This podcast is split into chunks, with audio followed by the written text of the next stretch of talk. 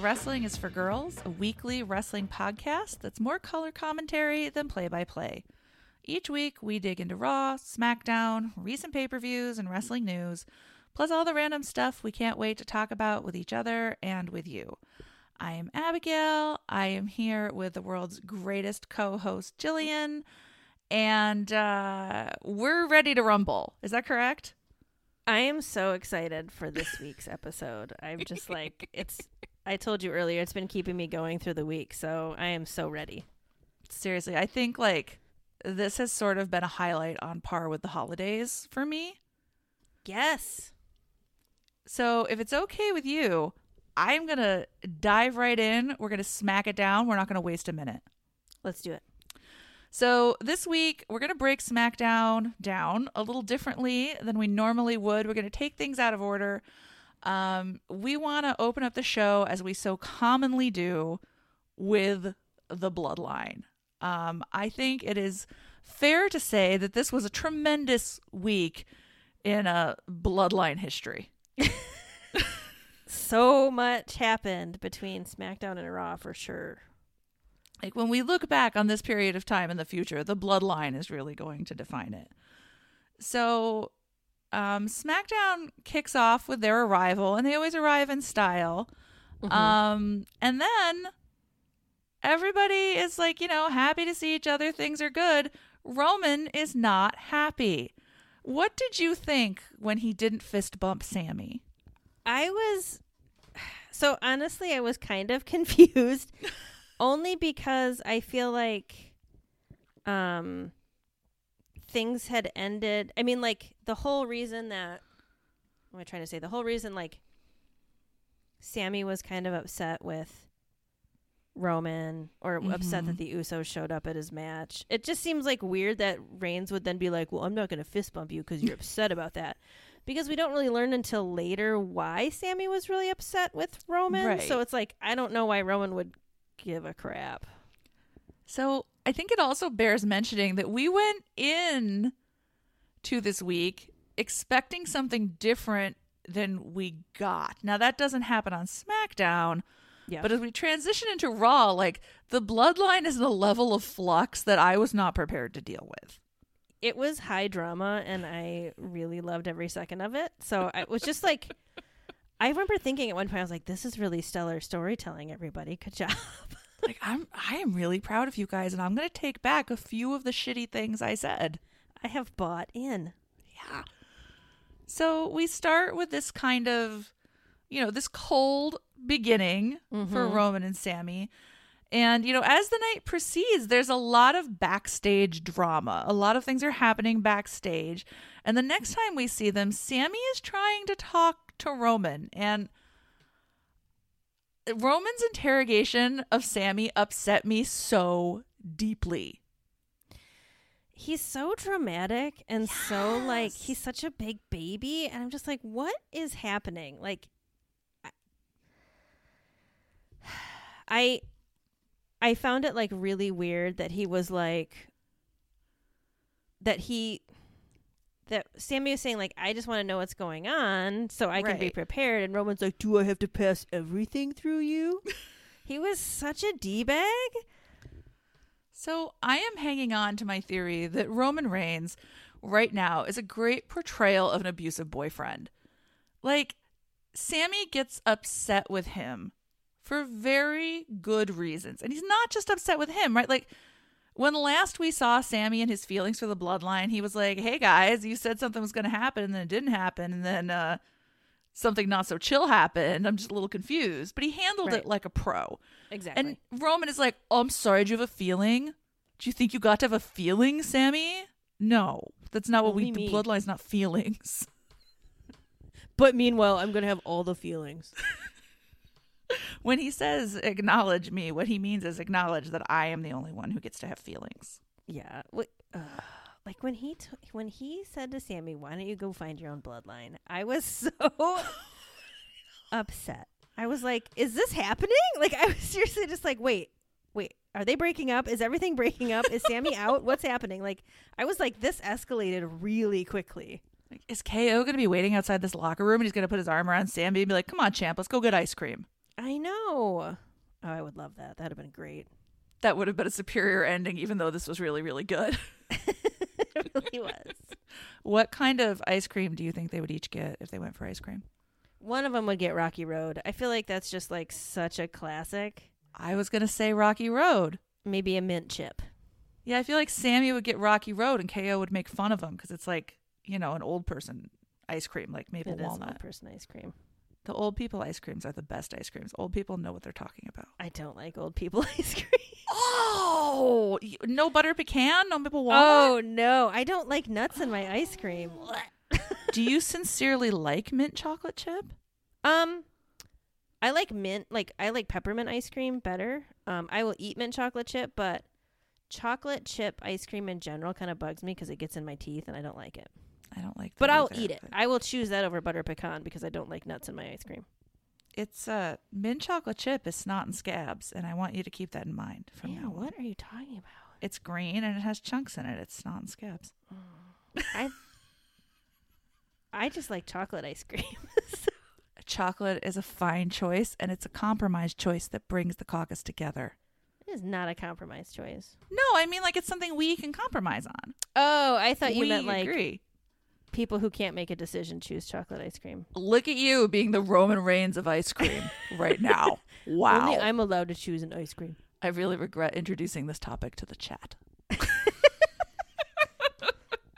so, you know, Roman continues to not be the nicest Mm-hmm. backstage. Um, and Paul Heyman gets right on the bandwagon. Paul Heyman, What a betraying a hole. He turned on Sammy so fast. Like so quickly. I just so in all of this, and like I know we'll talk about it more with Raw, but like in all of this, I feel like nothing is happening to Paul Heyman, and something absolutely needs to happen to Paul Heyman because he is such a shitster. And he's like giving terrible advice. Like he's supposed to be giving all the good advice, and he's being a total a hole. Like, is he trying to take over the bloodline? Maybe. Ooh, wouldn't that be interesting? That would be like he's like, I see this as a managerial position. and I'm the right man. Like I was just like, Paul, you love Shmuley. You love him. You said you loved him. Yeah, he lied. He's a liar. He He's a also- lying liar. He was trying so when Roman is like, I think we just kick him out, blah blah blah. Paul Heyman gives him the single worst metaphor to help him make a good decision. When he talks about, do you want him peeing Oh, yeah. out of the castle It was so weird. or peeing into the castle. And I'm like, okay, so combat is not mostly peeing. That's not. No. Also, I mean, it's kind of easily cleaned up. I don't know. right? Like, I feel like if you're in the thick of things and it's really the heat of battle, a little pee in the castle is not. It's like that's the least of your worries, really. It's like, you know, the drawbridge is awash in blood and the limbs of our enemies, but there's also a little puddle of pee on floor two, and we really need to worry about that. so I guess, like, Paul Heyman, work on your loyalty and also work on your metaphors going into next week. also like he's like saying like we don't really want an enemy right now, right? It's like you have nothing but enemies, guys. Like I don't know that you, you. really need to worry about Sammy and all of this. Like the guy who seems to be super duper loyal. Why are we like Sammy's going to bring down the bloodline? Yeah, that's what's going to bring the bloodline down. yeah, I don't. It feels like this just got so heated and so intense over Sammy having any iota of identity or feelings, just anything Mhm. that's not a hundred percent bloodline and nothing else. Yeah. But I guess that's kind Um, of how it's been, right? I mean, Absolutely, yeah. anytime like the Usos have shown any kind of like quote unquote questioning or emotions, like Roman's bitten their asses in half. So right. I mean, like we have seen him come down on them. I feel like Jimmy escapes his wrath because Jimmy is a little happy-go-lucky. You know, he's like, whatever, whatever. he kind of like lays low. hmm He's just like, this is not. I have a beautiful wife. I have a family. This is my nine to five. Fuck this. Yeah, I don't need to invest the emotion in this. And Solo is like a, a true believer, I think. Yeah. I really, and we'll get more into this later when we talk about Raw, but like, I was starting to question like his bloodline salutes were very unenthusiastic. I remember, yeah. he always has that shitty look on his face. I was like, maybe he's not into this. Maybe he's going to erode them. No, he's a true believer. Maybe he just doesn't like all the ceremony and he's just like, ugh.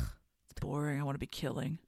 exactly. Like, all this thumb wrapping is starting to hurt. Can we please do something so I can spike somebody? It's like, I don't think you guys appreciate that I spend $37 on tape every night. I spend two hours wrapping myself in it for like a 30 second segment where I just watch you talk. And I test it like seven times so it's safe. Locked, loaded, ready to thumb. I'm not going to hurt myself, guys. Let's do this. I have to accept though that I really love Solo Sikoa, so like I'm, I'm not going to come down on him for any of this. If he believes in the bloodline, he believes in the bloodline. I understand. So finally, you know, Sammy gets, I guess, some relief or some satisfaction. Mm-hmm. They come together again, and Roman is in a forgiving mood. Yeah. But it's still a trap. It's always a trap. It's always a trap. Like, and when he's talking about how he ex- like he gives them all this love and respect and loyalty, and I assume some hustle, because those are the basics of Thuganomics per John Cena. But like, you know, he gives them all this stuff. It's like you don't give them any of this. You you don't give them anything except you. Well, and he's like, we, you know, Sammy, you and I are just, we think so much alike. We, we think the same way. And I'm like, that's the trappiest trap that ever trapped. Like, Yeah. like if Sammy, Sammy's screwed either way. Like if he says like, no, they don't think anything alike, then he's like, oh, what, what, you don't think I'm right? And then if he does think, say they think like, oh, what, you trying to be me?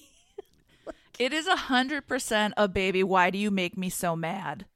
yes. Why do you make me do Discussion. this? Right? It's like you can't win. There's no right answer. And I don't know about you, but having grown up as a bullied kid in the 80s and 90s, when he was being nice to him, it made me feel so icky, like the mm-hmm. popular kids pretending to be friendly with the nerdy kid in a movie. Especially after like the sort of behind the scenes betrayal by Paul Heyman. Like Yes. once you know for sure that Paul Heyman's not on his side, it's mm-hmm. like extra icky because you're like, oh, this is all extra conspiracy and gross. It's yeah, it's totally like invite the dorky kid over so that you can humiliate them in front of all the cool kids, right? Absolutely. He was like two seconds away from pushing Sammy over, so he sat in a tray of SpaghettiOs or something. Oh, I've been so sad. I know, I don't want that for him. I feel like, though, I'm usually not one to praise wrestlers' acting ability because it's usually not very good, if we're being honest. Mm-hmm. But I feel like Roman Reigns has been doing a great job of playing this sort of like really fake, really cold, really able to like turn on a dime character. He he really has. I'm kind of proud of him. So I I feel like when I was watching wrestling before I I don't remember Roman being like much of a real big talker. I don't remember tons of promos. I just kind of like either blocked it or I never really saw it. So I think he's been doing a really good job. It's he's definitely making me dislike him, which is the whole point. Absolutely. Like I feel like he's playing a really dynamic heel character right now that I would not have previously have thought like, oh yeah, Roman Reigns is going to do that with aplomb. Yeah. So all of this is to bring us to the um, climax of the evening when we have the Roman Reigns Kevin Owens contract signing. Yes. A big moment. It is a big moment.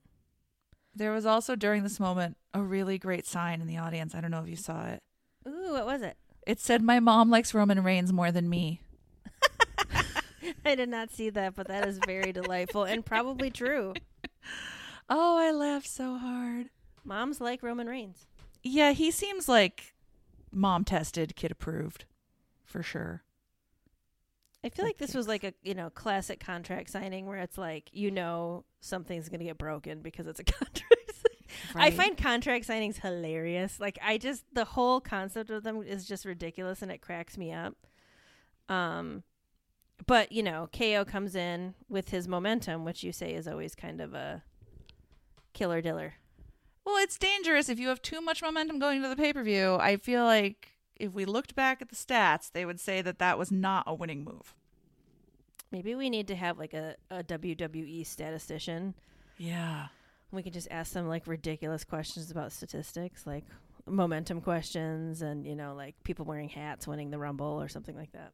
We need a friend who's good at math. I might know somebody like that. It's certainly not me. No, I don't know anybody like that. I mean, most of my friends are completely incompetent, even with a calculator. So this is on you. oh, oh no. I We're feel like trouble. you can do it. You know a wide base of interesting people. But I think the one thing saving KO right now is this happened. It wasn't his last appearance before the event, Yeah. Which certainly, I mean, was also a pretty dominant showing from him as well, but under a very different context. Well, and we still could see one more time because SmackDown will still happen bef- before Right. the Rumble. So there's still time. So he's still got another two hour show to kind of reverse his fate. Yeah. And I believe in KO.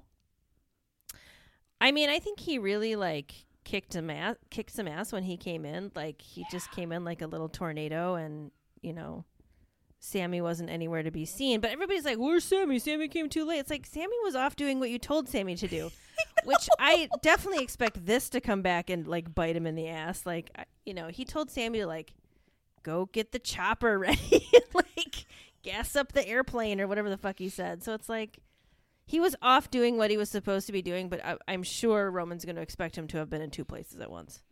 Yeah, I feel like it, it felt very unfair because it's like you told Sammy to gas up the jet, order the pizzas, make the hotel reservations, reserve the rental car, call your wife and let her know what time you'll be getting into town, schedule floral arrangements for everyone's moms, and buy tickets for a basketball game. Like there was too much happening for Sammy to do in that small amount of time. And it's like, why isn't he out here doing the thing? It's like because he's on the phone. Because he's picking up the dry cleaning and walking the dogs Yeah. And he has watering the lawn. He's got an iPad on his lap. He's got a phone to his ear, and he is also doing like some sort of home project with one hand that is free. He's and got you too don't much budget going on. any money for him to have an assistant.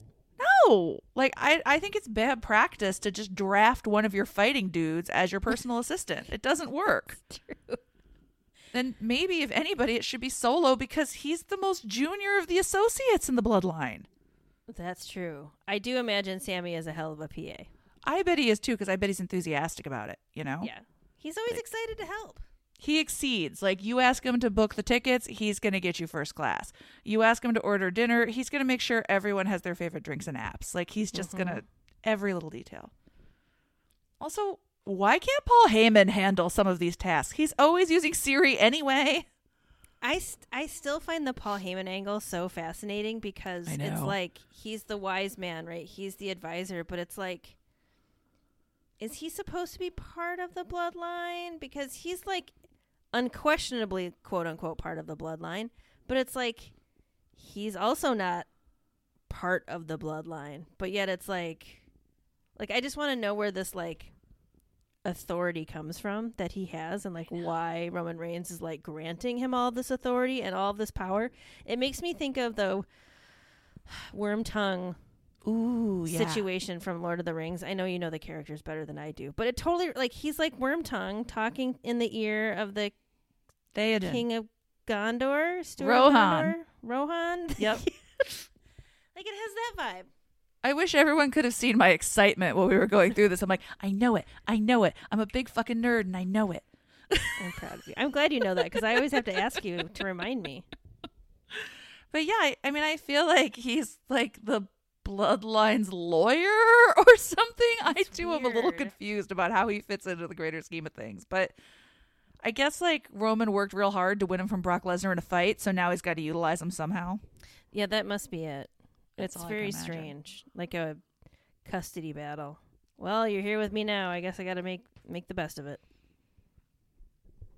So coming out of this, are do you have any final thoughts on this contract signing or the bloodline on Friday? Because I mean, we are going to get right back into the bloodline once it's Monday. No, just you know, Roman's up to his old same old bullshit.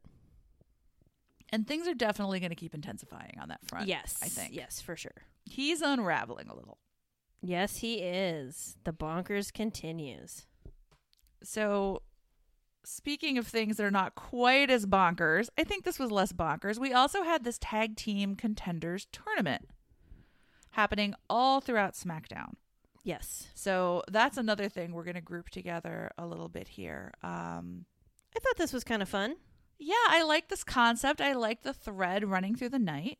Hmm I I think I feel like they've been doing a lot of tournament type things on SmackDown, and I've really been enjoying it. Like they had the World Cup tournament, and they had this tournament. I think they had they had another one somewhere in between. I really like it.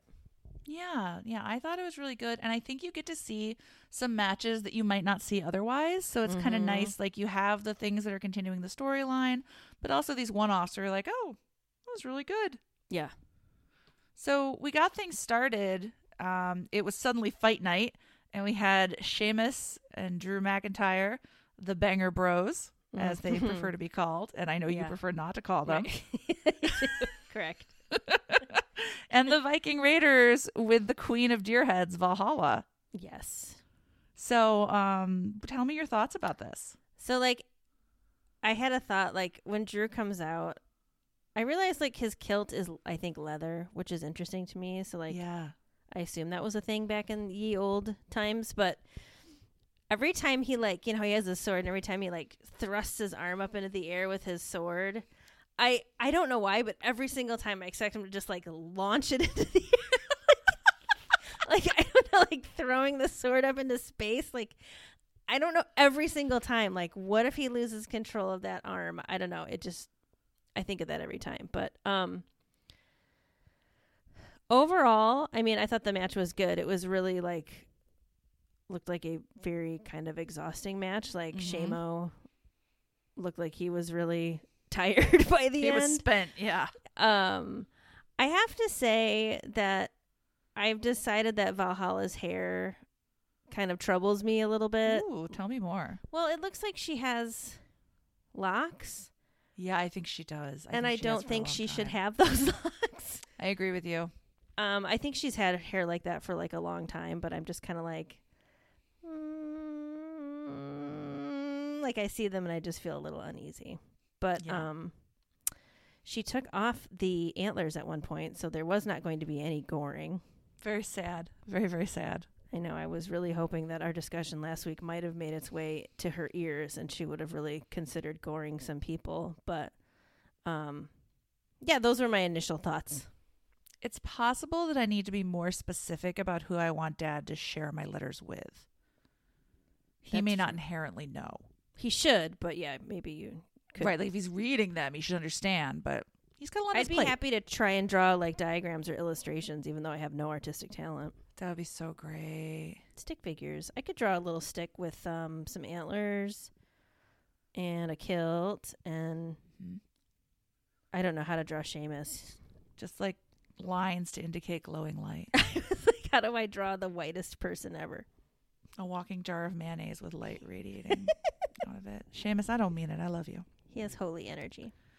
Um, my husband, Wade Barrett, had, not my real husband, had a really great line during this one. He Ooh. said, Flesh and bone is going to be the ultimate loser in this one.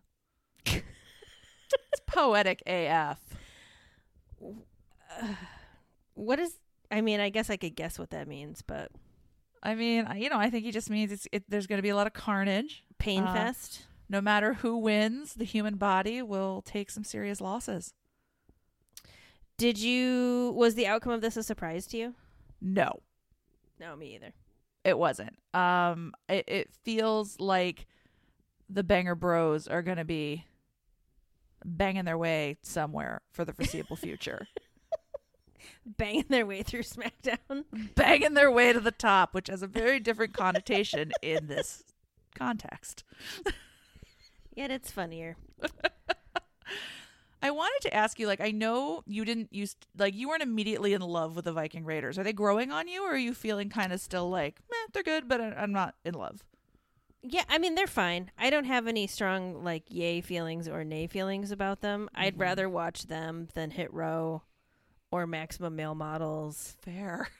Um, but they don't. They're not exciting to me, and I think like it's mostly because they're just kind of like big smashy dudes, Mm-hmm. and I've never been into big smashy dudes that much.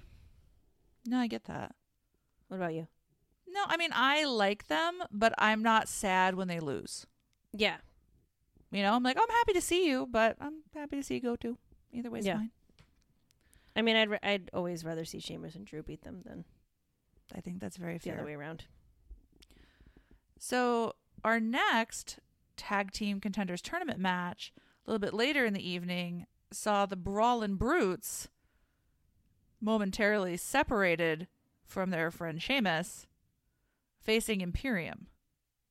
Mm-hmm. And uh, I think it's really nice that we're not pretending that they never knew Sheamus. Because I was afraid they were going to be like, Sheamus who? They've always been just the two of them. He's with Drew now. Yeah, he's still in their like little video package opening Yeah. like credit scene. I feel kind of sad for the Brawling Brutes at this point because like now Sheamus and Drew are like a much more popular yeah. Twosome? and so I feel like the Brawling Brutes are just kind of like demoted a little bit. Not that they don't know Sheamus, but it just feels like eh, we've like we've got this other cool thing happening, so you're just gonna have to go to the back of the line. I think to go back to our high school movie metaphor, like Sheamus was getting them into the good parties. And when they show up by themselves, they may not Mm. get in, Mm-hmm. you know? Yeah. Um, but I did think it was nice he was like pumping them up. I thought it was nice that Walter came out to also pump up Imperium. Gunther? Oh my gosh, I can't believe I called him Walter. I wrote it in my notes too. So before he was Gunther, he was Walter or Walter, I guess, Oh. in NXT UK, and I still struggle. Oh. So yeah, Gunther. I literally wrote it in my notes, and it didn't even like occur to me that I had done it. that I didn't know him as Walter, so I probably would have made the same mistake had I know had I done so. So like, But it is That- nice that he came out.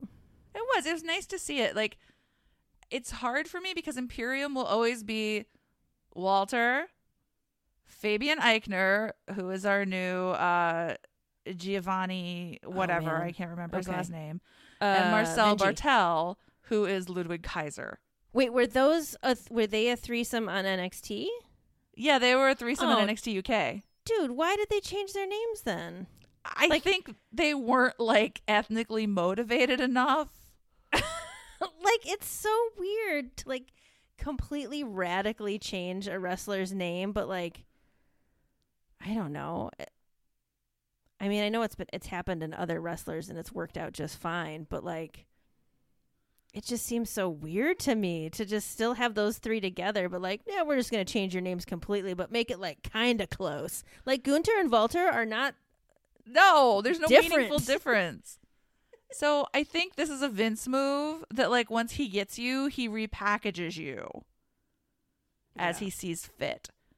Um and I know like he wasn't very high on Gunther, so I guess he probably wanted to like you know, change him around and whatever. But I will attempt to do better and remember that these people have all undergone a very very not so recent rebrand in the future. Well, and I think when you said Walter, I was like, did she say Walter? Like, because I thought I heard is Walter. That's why I asked. But okay, that makes total sense, and I don't, I don't shame you. Were you surprised by the outcome of this match? No, only because I think if Drew and Sheamus weren't also in the tournament, I think Brawling Brutes may have won. Yeah. But I don't know that. I think it would have been kind of fun if they'd have put Drew and Sheamus against Brawling Brutes. Like, I Right? think that would be cool. But it didn't surprise me that Imperium won. Nope, that's how I felt too. Um I noted that I knew they would win because I am psychic, but it just kind of it just felt natural like it should be this way. You and Scarlett. I know. I, you know, I pulled a tarot card and you're not going to believe this, there is a dead horse on it. That's how I knew. Wow. Wow, right? You better play the lottery. All I need is a dollar and a dream and a dead horse tarot card. Oh my god. I almost tried to do a whinny sound, but I so sad you did it. the night is still young. We've got time. It's true. You never know. So we also had a match in this tournament between Legado del Fantasma, and this was Joaquin Wilde and Cruz del Toro, versus the Maximum Male Models, who I thought had died. I just like I just feel so bad for these dudes because they just kind of pull them out of like some dusty closet when they're like, I guess we need somebody. It's it's just a squash match. It is. It's silly. I don't feel like, you know, I can't even tell you if they're good at what they do or bad at what they do because I feel like they come out in these little bursts and it's fine. Yeah. Yeah, like their gimmick overshadows their wrestling. Yeah. It's like I watch them and I'm like, "Oh, it's these two dudes." And I it's like my brain absolutely does not absorb what's happening in the ring because before you know it they're like posing and then oh, they've been pinned. And I feel like there's two things about that. One, you're not Edge and Christian, so you don't need to do a five second pose. That's for Edge and Christian and Edge and Christian only. Yes, I agree. It was done better before. Two, I get it. They like fashion, and that's gay. Okay, I get it. That's the joke, right? That's the joke about why it's so funny Yeah. that they're maximum male models.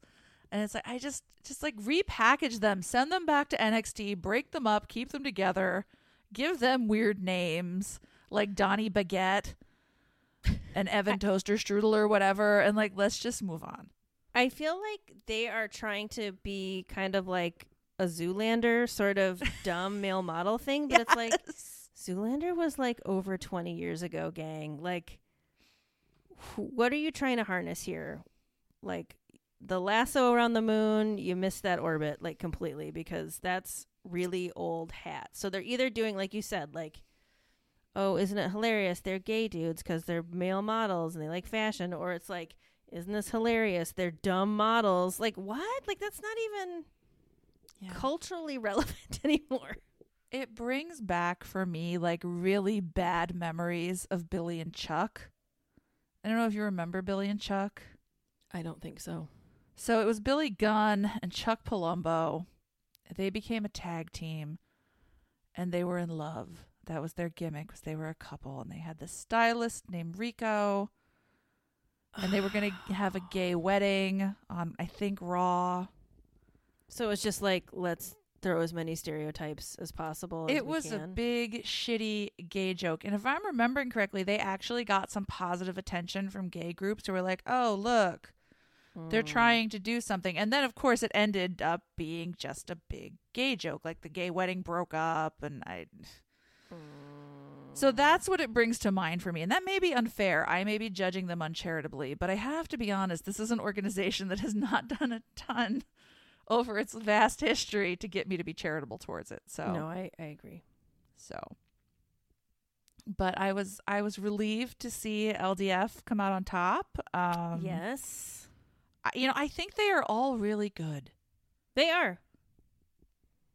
They I are. know. And I know um we didn't see Santos wrestle, but he's going to be in the Rumble, and so is Zelina. Yeah, I was excited about that. Tiny Zelina. In the I've, I don't know that I've ever seen her wrestle. She's pretty good. I have I'm enjoyed her in excited. the past. Yeah. Yeah. I'm looking forward to that. I thought Santos' coat was also really nice. He looked Remind me what it looked stylish. It was like a tan coat, and I think he had on like a navy suit. Okay. And I'm usually really critical of dudes who do the dark suit and the brown shoes, but like he made it work because it was a whole look. See, he could be a maximum male model and not Right. in a gross way. He's like maximum male Instagram influencer. Exactly. Yeah. So we then, in our final match of the tournament for tonight, I mean, obviously this tournament is going to stretch on. We're only in the uh, first round right now, but in our final match for the night, we had Los Lotharios, who I had also kind of forgotten existed, Me too. versus your favorite tag team of all time. Hit row. so much better than actual hit row. Ugh. I mean, so like this obviously was another squishy squashy match. As far I mean, they weren't gonna have Los Lotharios win. No, no. I mean, of course, Hit Row won. I guess I was like, I can't believe Hit Row is advancing. And then I was like, well, they're not going to have these other guys who are on TV like once every three months advance. I know. If they'd have paired them against any of those other teams. So like next week they're going to be wrestling Sheamus and Drew. Yeah, I, I think the dream is going to come to an end pretty quickly. Yeah. I mean if they beat Sheamus and Drew, I'm probably going to lose my damn mind. I, I will riot. It will not be acceptable.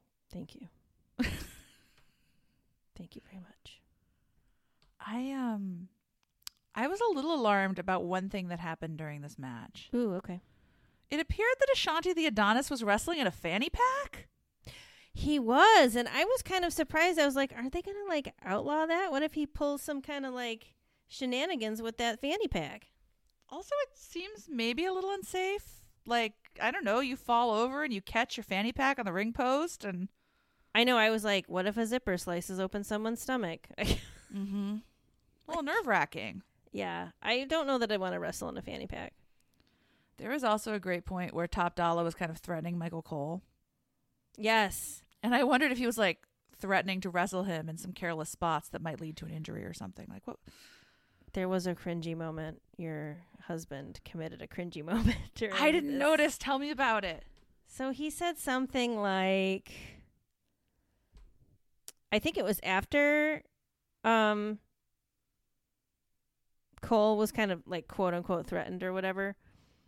And Wade said something like why don't you say something like that? Like why don't you say something like that when you pull up in the hood or something? Oh, oh no, no, no, no. And I was like, "Wade, no. No, not okay, buddy." It was uh painful. I'm sorry I didn't uh explain that very well, but it don't was very I much got it. like it. was very much like, "Hey, hit Rose from the hood." And I was like, "Okay. Like, That's that. We don't have to do this. This isn't No, we don't have to do this, Wade. Stop with the World War II references. Stop with the hood references." It is one more thing that Grandpa need not speak of. Yeah, we must. We might need to have a list that you could include in your letter to Dad. Be like, dear Dad, please give this list to Wade. These are things you should avoid. The last item on this list is something he shouldn't avoid. It's my phone number. oh my god. Tell him he can just text me. He doesn't have to call me. It's fine. We can just talk it through. It's no big deal. But if he wants to FaceTime, that's also totally okay. I just need some advance notice.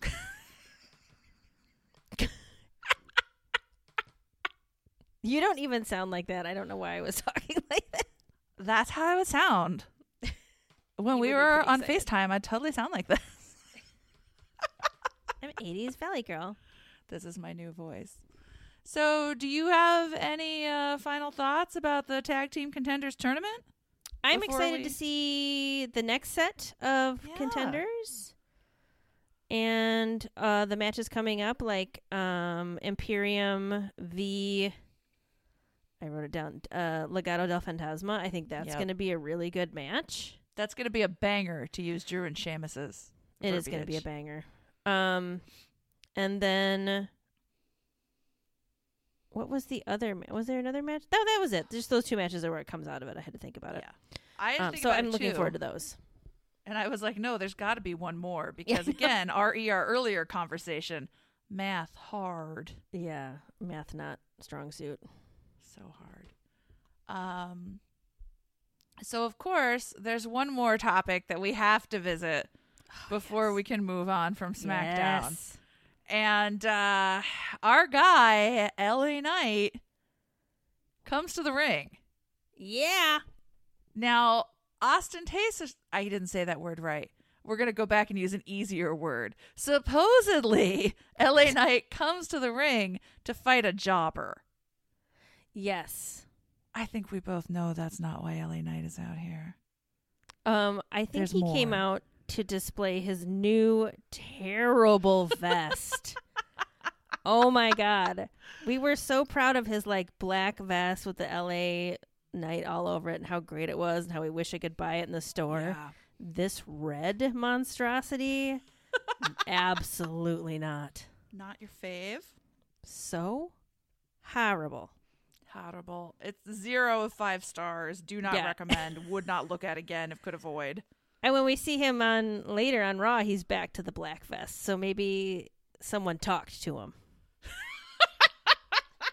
Maybe Bray was like, LA Knight man, listen to me. I'm not. I'm not fashionable, man. I am not a male model like those other guys, man. But what I do have is eyes. or I did before I saw that vest, man. That's the worst vest, man. It was pretty, pretty freaking bad. It was so bad. Did you notice in LA Knight's entrance video that Bray's symbol made a little appearance? I did notice that. A portent of things to come. Yes. Um, I have a lot of questions. I don't know if I have a lot of questions, but I have some questions about this whole sequence. First of all, LA Knight's little tiny pants that he was wearing. Yes. There was something on the crotch, and I was wondering if it was a word bubble, and if the word bubble said, Let me talk to you, and if so, does that mean he wants his penis to talk to you? Well, I would argue LA Knight is importantly asking for consent before having his penis talk to you, which in my book is a mark for LA Knight. I think the the um, punctuation there is important because it could be "Let me talk to you," and I'm yelling at you, Right. my dick in your face, or is it "Let me talk to you?" Question mark. what if it just said, "Hey"? I that's like that's like catcalling. Get the fuck out of here. I just I really like when he just kind of randomly like hays with a lot of enthusiasm. He's so weird. He is very he also had a Sometimes I wonder where he comes up with the things he said. He said, "I will off your on switch." Yeah. And I was like, "I feel like you are an exhausted mother of 4 yelling at them during the summer when you just want them to get out of the house." Break you like dishes didn't work, so now he's like, "I will murder you." I will off the I mean to me, off your on switch 100% sounds like I will aggressively turn you off. You will be It's so working, grossed out when I am done. Did you see all the fake tanner stains on his hands? No. Oh, honey. It was so like his hands were like orange, and I was like, buddy, buddy. If you have dry hands and you're using that fake tanner, it's gonna seep into all the cracks. Speaking of cracks, Did you want to talk about uh Firefly Bray Wyatt's Funhouse? butt crack. Perchance.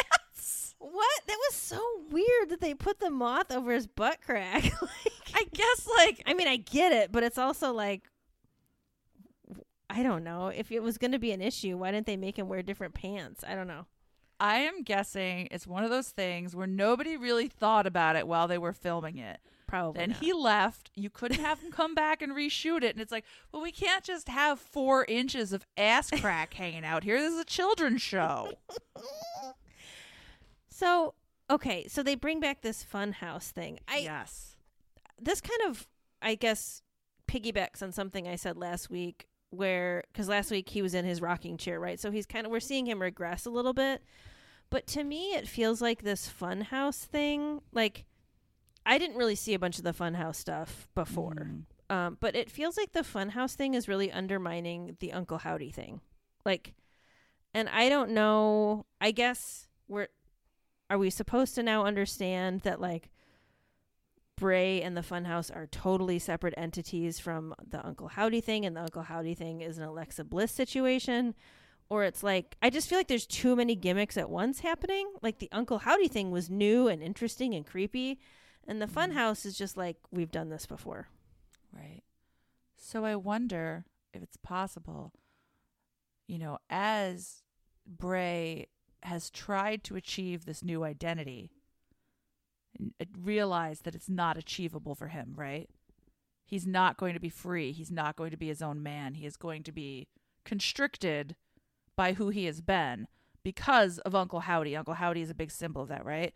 So he's rocketing back through his past identities trying to claim some sort of autonomy through them. Wow, But of course, did he ever have any autonomy? it's so great. or was he always a puppet in the funhouse? Yeah. Yeah, I don't fucking know, man. I But do you feel like it undermines uh, the Uncle Howdy thing, or do you think it's fine? I f- see. I feel like as much as I was being silly, that it is sort of like Bray trying to do his old things yeah. because he's like, "I'm myself again, man. I'm an eater of worlds. I have a fun house with weird toys that nobody actually likes to go to. Like I'm me, and it's like, well, are you or are you sort of like under this figure's thrall, Mm-hmm. and like you're gonna become something new? Well, I like that you're putting a bit of depth to it because I'm just like, whatever. Um, you know, oh, go ahead. always it's always my commitment to do more than the writers' room did. So Well, you succeed at every turn. My favorite part of this was when Bray Wyatt was like, "What kind of deranged Woodstock ding dong names their kid Los Angeles Knight?" thank you, amazing. Bray. Thank you for saying what we've all been thinking. That was so wonderful. I love Los Angeles Knight. I hope he just keeps calling him Los Angeles Knight. I do too. It's like I don't know if you've seen the Doctor Strange Marvel movie, Uh, the newer one. the the first one. I did see the first one. So It's there's that scene with um him and Mads Mikkelsen, and Mads Mikkelsen's character is like confused about his name. Mads Mikkelsen is in it. Oh my god! He's so the this bad is guy way in the first one. Oh my god. Okay. Oh yeah, yeah. Okay. He's confused about his name. Okay. and he's like, you know, he calls him Mr. Strange. Yeah. And he's like, it's Doctor. And he's like, Mr. Doctor. And it's like this whole thing. You know, Bray's like, no, I, I just don't understand why your name is Los Angeles Knight. I'm just trying to understand. Yeah. I I enjoyed the the rip though. I thought that was funny. It was pretty good. It kind of Also, speaking like deranged Woodstock ding dong, I feel like that's you, Bray. right? Right? I'm not deranged, man. Everybody else is. I am perfectly normal, man. I got a little annoyed because I feel like um, LA Knight's Bray impression is a lot better than mine. Um, his is very good, but I prefer yours. Oh, thank you. That means a lot to me. But yeah, it is funny that he does. I like that he bothers to do an impersonation. It makes me really happy. It's pretty good. I can watch these two, I think, for eternity because there's just so much content. Like, LA Knight is so weird. Like, he's just such a weird character that I'm just like, like, why do you just randomly shout, yeah? Like, it's so strange. like, in the middle of a sentence. And, like, the crowd, he's like kind of getting over a little bit. Yeah. I think they're torn, right? Because they're like, we're here for Bray. And then they're like, oh, but you're so weird. I know, and they like to say like L.A. Knight with him when he gets the crowd to. So He's certainly proud of being named Los Angeles Knight. he is. I, maybe we'll just start calling him Los Angeles. I wonder if he has siblings like Kansas City Night.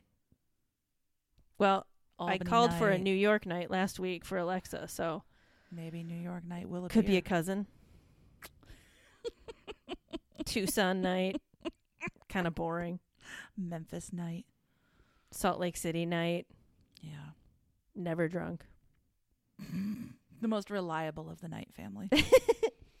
but they will make you sit through a skit about the dangers of caffeine. Oh boy. So, do you have any final thoughts about this Bray and LA Knight situation? No, I don't. I'm just I'm always happy when it's unfolding. And you won't have to wait long for it to unfold again That's true. because uh, things were really intermingled this week, I thought. They really were. It lends credence to that theory that like eventually it's just going to be one wrestling show again.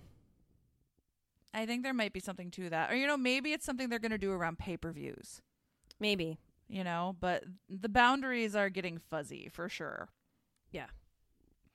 So, that said, I think it's time. Is it time? You know, it's time to get raw. It's time to get raw. Thank you. That's really nice. You're Thanks for welcome. singing me in. Mhm. So, uh, Raw started out with a really exciting moment where an old, leathery, racist piece of shit welcomed us to the show. Yeah, man. That so I mentioned last week that I was going to do a cringe counter and I was definitely doing a cringe counter and I just couldn't believe that the cringing was going to happen so early on. Like I know they trot these dudes out for like the nostalgia of it all, Mm-hmm. but it's like Hulk Hogan is so shameful, and then like Jimmy Hart there, just kind of like dancing around him with like a little dog with a bullhorn. Yeah. It was so bizarre, and to still play that goddamn theme song, "I'm a real American," like come on, Hulk, yeah. come on. It was it was interesting too because we kind of had like these photo montages all night, right? Mm-hmm. Like photos and videos and like when we're leading in, I'm like, wow, we're showing Vince a lot. Yeah, he was in a lot of them. Like we didn't need to show Vince so much or at all. We didn't need to show the Ultimate Warrior, who I know is no longer with us, but he lived his life like a big old asshole. Yeah, they really like I, I saw Mae Young. They really like kind of forgot about the assholery of anybody and was just like, "But it's wrestling. It's fun." Yeah. But I guess- I guess if they didn't forget about the assholery, like maybe their reels would be much shorter. They'd have meant much fewer still photos to share. Tonight on Raw, Bianca Belair, the only unproblematic wrestler in WWE. That's not fair. There's lots of them that are unproblematic. now, but yes, but you know, 30 years ago, Yeah. I was a. I don't know. I like. I have no doubt that people are excited to see Hulk Hogan. For a lot of people, he's an important part of their childhood. Yeah, he was a huge part of my childhood, but yeah. But like, he's also kind of terrible, and and I feel like we could do things like this without him. One hundred thousand percent. So we went from one particular kind of a hole right at the uh, outset of the show into a completely different kind of a hole because Roman Reigns was in our city and in our Raw 30. He was. Did you see how Sami looked kind of sad and like weirdly school picture day groomed? Yeah, it was like he cleaned up real good because he knew he was in trouble. Like his little comb over. It was so sad. I was like, oh, he's so muted. He legit also looked like he'd been crying at one point. I was like, oh, Sami. Oh my god, I think he just about turned the waterworks on at one point. Yeah. And I was like, Sami, I want to like stand up and clap for you. So last week, we were supposed to be getting a Roman Reigns acknowledgement ceremony. Yes, where I thought something horrific was going to happen. Right? Like none of us expected this was going to be a nice event. And instead, we ended up with the trial of Sami Zayn, which was a huge surprise to me because I have been desperately trying to avoid spoilers. Um, I, I think I only saw that that was coming because they had announced it on Raw or something. So yeah, like luckily I didn't know either, but I was also like, what the fuck? Right? like, where did this come from?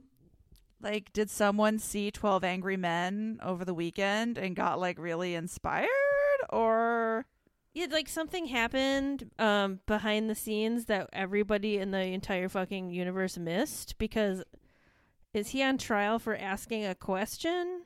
he's literally on trial for asking questions. It's so ridiculous. So I guess immediately when I saw this, I was like, "This has to be Vince's effery, right?" Okay. But it it wasn't. Apparently, um, Rikishi was supposed to be there, oh. and he was unwell and couldn't travel. oh no. And there was also an issue with uh, the Wild Samoans tag team, I believe, who are older, wouldn't be able to be there, so they had to scrap the acknowledgement ceremony. Oh, so there really was supposed to be an acknowledgement ceremony, but they Yeah. just came up with like a last minute fuck you, Sami. I guess that's pretty good for last minute.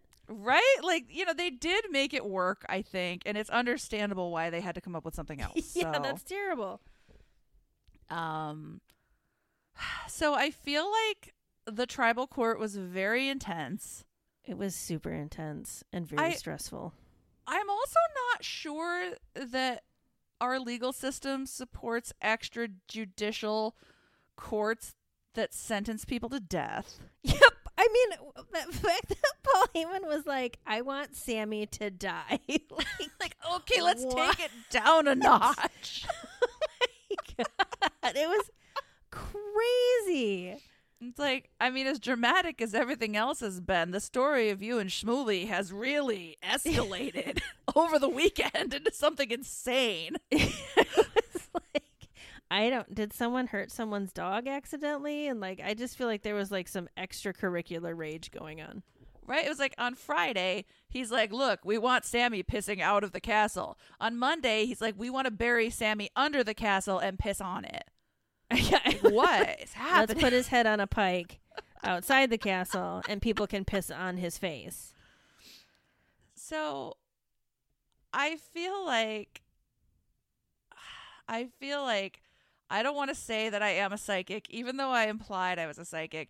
But when this started, I was like, Jay looks really sad. So I thought Jay looked mad. Like I thought he looked was looking at Sami like Sami had done something wrong because I like literally wrote I was like, "What did Sami do? Like, why is Jay mad at him? I don't get it." Why is everyone so in their feelings? Also, I wasn't sure why Solo was so sweaty. Like he's just standing there sweating bullets, and he hadn't done anything yet. Yeah, it seemed like he was really, really taking this very, very intensely. Yeah. But I Did you? Well, I was just like, one of the notes, I was like, this is the worst trial I've ever seen. I was like, what's the charge exactly? Who gets to defend Sami? Who the hell is the jury? Like, I had so many questions. Of course, you know, me trying to impose logic where none should be imposed. Um, and of course, this was before our Miracle J saved the day. But, like, Paul calling Drew sword ass was probably sword ass. the highlight of my entire life. oh my god. Sword ass. It's the best thing ever. I just I was I'm watching this like I'm watching all the evidence and it's all such bad evidence, right? like it's all awful. really goofy and I'm like, "So you're telling me that Sami Zayn has secretly been in league with Kevin Owens since the summer?" Yeah, I loved that so much. I loved how conspiracy theory-ish it was. Like, look, he bumped into him. it's a signal. He scuffed his pumas, okay? It's amazing. It was it was super super incredible and it also felt like the weirdest Alice in Wonderland fan fiction I have ever seen in my life. It was so strange. And then like so like when Jay like saves the day and he's like, "You saw the good in me the whole time." I was just like, "This feels so nice." I was okay. was so. I just want to go back a while ago. We were talking about how things would play out, and I Mhm. remember very distinctly being like, "What if when the bloodline turns against Sami, Jay is the one that has his back?" What if Jay is the one that sticks by him because it was so hard for Sami to win him over? Here we are, baby. Let me I- talk to you. I think you need to start a psychic friends hotline. I think Dad needs to start paying me. Well, yeah, obviously. Pay me. Obviously. But it really, um, you know, I'm a big Jay Uso stan. It made me love Jay even more. I know. I was so pleased. They I put think- together his own evidence, really good evidence. I know. I thought the evidence thing was hilarious. Like, um, just like the exhibit A. like, I just love that Jay's like, well, I, I put together my own little, my own little evidence thing. Like, Jay in a back room somewhere editing footage, like putting in special cuts. It cracked me up just to think about it. I downloaded iMovie over the weekend. I'm not saying this is perfect, but I worked pretty hard on it. My kids helped. I had to skip some meals. I'm hungry AF. So like so Roman finds him not guilty for now, which is like the dumbest thing ever. It's like I mean, granted, Yes. yes, they had to throw this thing together last minute, but like I'm just waiting when Sami's going to be like it's never going to be enough. Like you're never going to be doing enough. It's never going to be the right thing. No. Like he's got another test he's got to face at the Royal Rumble. It's just like Hmm? Sami, when are you gonna just say fuck it? Enough's enough. And I feel like we got so close. Yes, Right, so he close. like- Screw you guys. Thumb me to death if that's what you want. mm-hmm. I gave you guys everything. Yep. But then, you know, he's like, I can do it. I can prove my. It's like, Sami, no. Absolutely not. Yeah, I was. I feel like this whole thing added a nice layer of like insanity to the bloodline storyline. So I think they did a really nice job with it. But I really am ready for Sami to just like stand up for himself. Like, is it going to be the Usos and Sami against Roman and Solo? Yeah. So we didn't have to wait very long for further dramatics to ensue on this because up right away we've got the Usos versus Dominic Mysterio and Damian Priest for the tag titles, for Raw tag titles. Yes. Um, I saw that Finn was wearing a little neckerchief. Very cute. I enjoyed that. He didn't look terrible. Like his jacket was kind of normal. Yeah. I liked his little jaunty bandana. it was sad when he got ejected for acting like a dick. so funny. These things happen to the best of us. That was his best acting when he was mad about that. So, you know, this match proceeds, I think, as we expected, really good, really fast paced. Yes. And then there comes this moment where, like, I legitimately thought Jimmy got hurt. I was wondering that too, but I so my brain this is so silly when he's like on the floor and he's kind of touching his knee and stuff and I'm like if he was really injured, I feel like he'd be kind of like reeling back and forth more, moving around more to try to Yeah. like escape the pain. So I was like I think he's okay. You know, I think I believed really quickly because the ref did the crossed arms thing that they d- really do when someone gets hurt and they need to Oh, call okay. a match. okay. So I was like, oh my gosh, what the fuck? No, not right before Yeah. everything. Yeah, that would be really terrible. Yeah. But uh, when Jimmy went down through no fault of his own, a hero came to the rescue.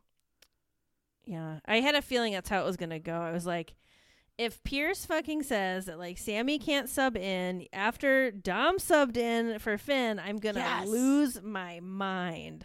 Which I think is an amazing standard that like three people can be a tag team, maybe eight people can be a tag like whoever you bring. Whoever you bring can be in the tag team if somebody gets hurt. Rotate him out. It's a round robin. Yeah. It kind of like it made me think about how in AEW people tend to, it feels to me like they bring a lot of people to the ring with them. Oh, okay. You know, like you bring your buddies to the ring. It's like, well, I've got 16 guys here, so we are all the judgment day. no big till you make it a big deal. Um, two things about Dominic because of course I have to. Your fave. One, the fucking fringe on his pants was a big no for me. I don't know what he's trying to do there. Flair. A little flare. Also, do you think that like he has a huge crush on Rhea Ripley? I mean, like real life talk. I mean, I know he just got engaged to his longtime girlfriend. Oh, did he? But, it, you know, if it was me, that wouldn't keep me from having a huge work crush on someone. I, I'd be like, I don't know. I mean, Rhea Ripley's such a force. I don't know how you couldn't be just like, you know, every time she's Uh-huh. like hanging all over you. I bet his girlfriend or fiance now is like, babe, it's totally cool. I trust you. I, I know you would never do anything. He's like, oh, I don't even think about her that way. He's like, oh, Jesus, don't ask me about this. Because, like, of course you have a crush on Rhea Ripley. Of course you do. I know. I just it made me laugh because I was thinking about how she kind of, you know, she hangs on him a little bit when he stands next to the ring there. And I was just like, I wonder if he has a big crush on her. I mean, I personally would get confused and excited about that. So I can't judge. That's fair. Zero judgment. Also, hugely disappointed that Jay did not kick Rhea.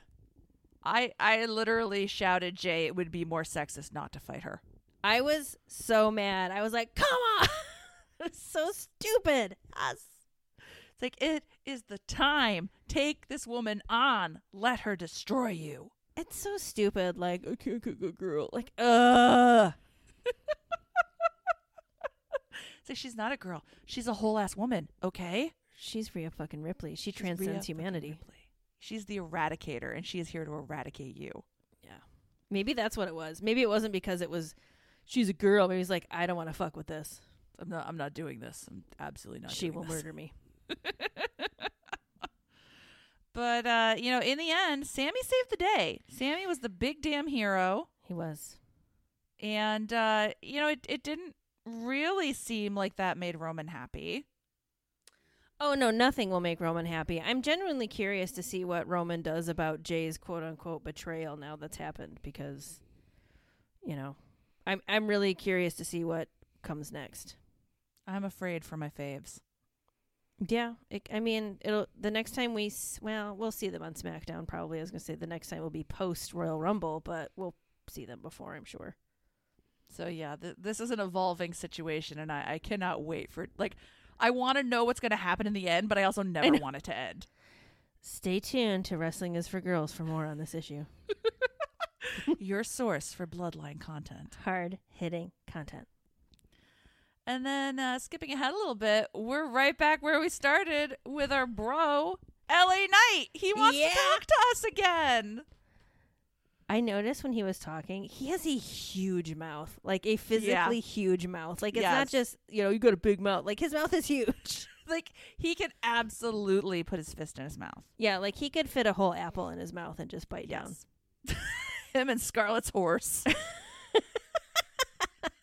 Oh, maybe Scarlett feels an affinity for him. oh, that'd be nice, wouldn't it? He's like, she's like, let me talk to you, and he's like, nay. She's always trying to give him carrots and sugar cubes. And he feels a little weird about it, but he doesn't want to hurt her feelings. So he keeps taking him. Yeah. It's uncomfortable. I think it's really funny that he called Bray an incel. I also thought it was really funny. I don't think words necessarily mean anything to LA Knight. I think he just says them.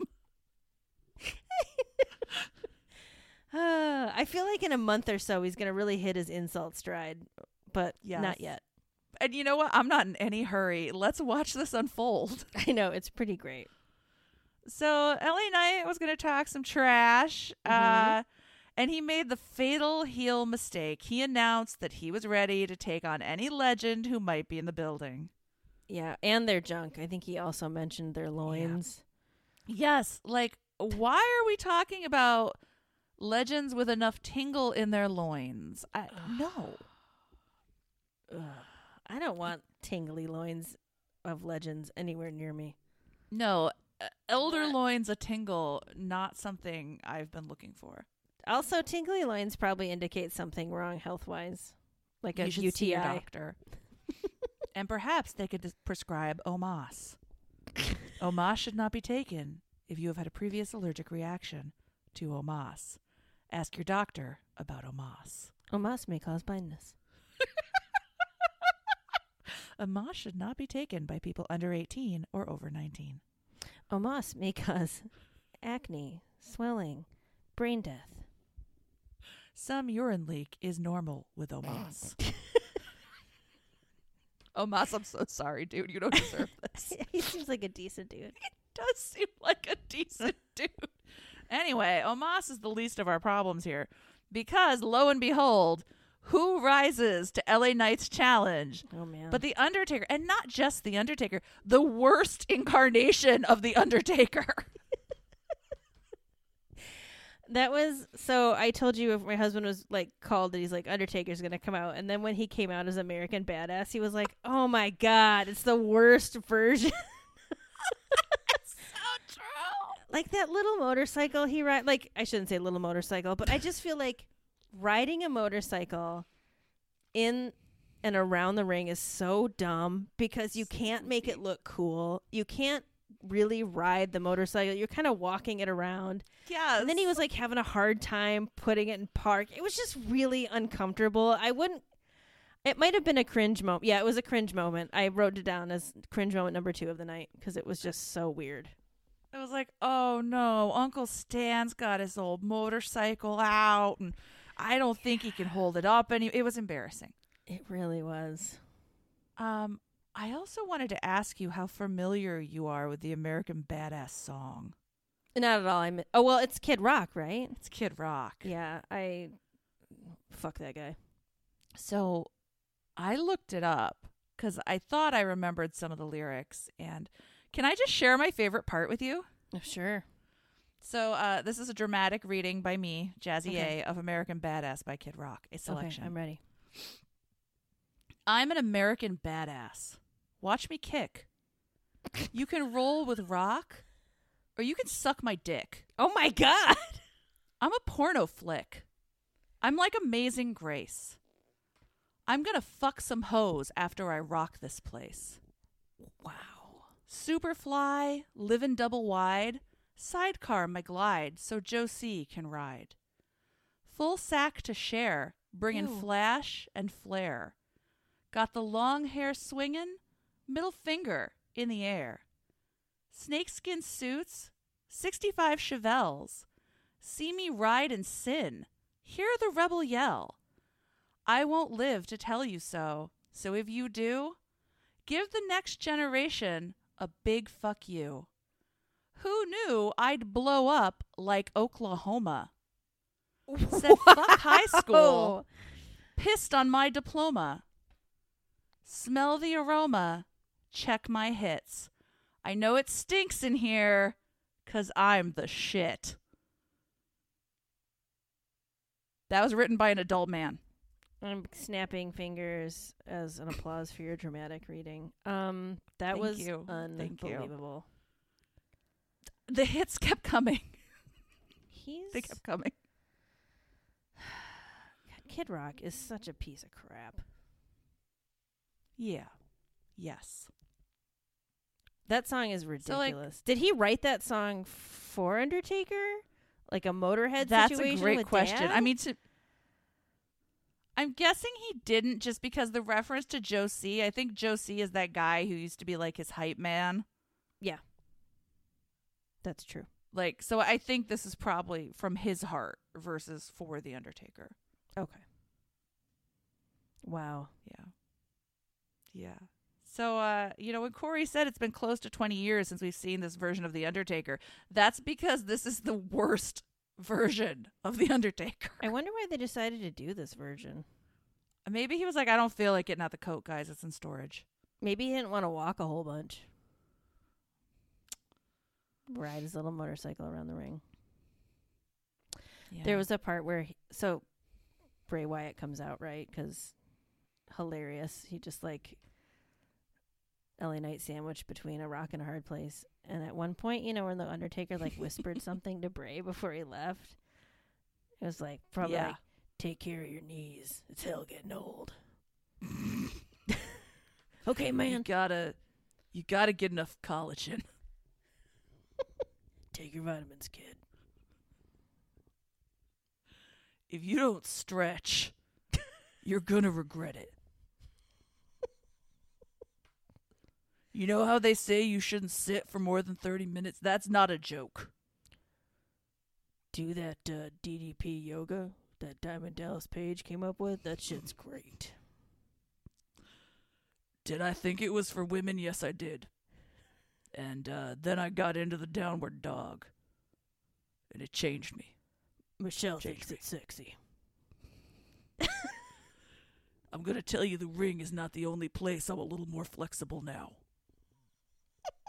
It's not. Though- She loves it. My knees still creak when we try to do it doggy style. Anyway, it was real good to see you. And uh just your knees, Bray. I, I can't overstate the importance of the knees to your overall quality of life and happiness. Stretch.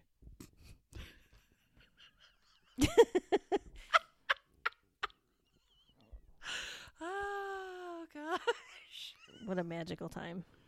It was a magical magical time. Um I also I just want to point out that, you know, we've been talking a lot about who Uncle Howdy is and whose theory is right.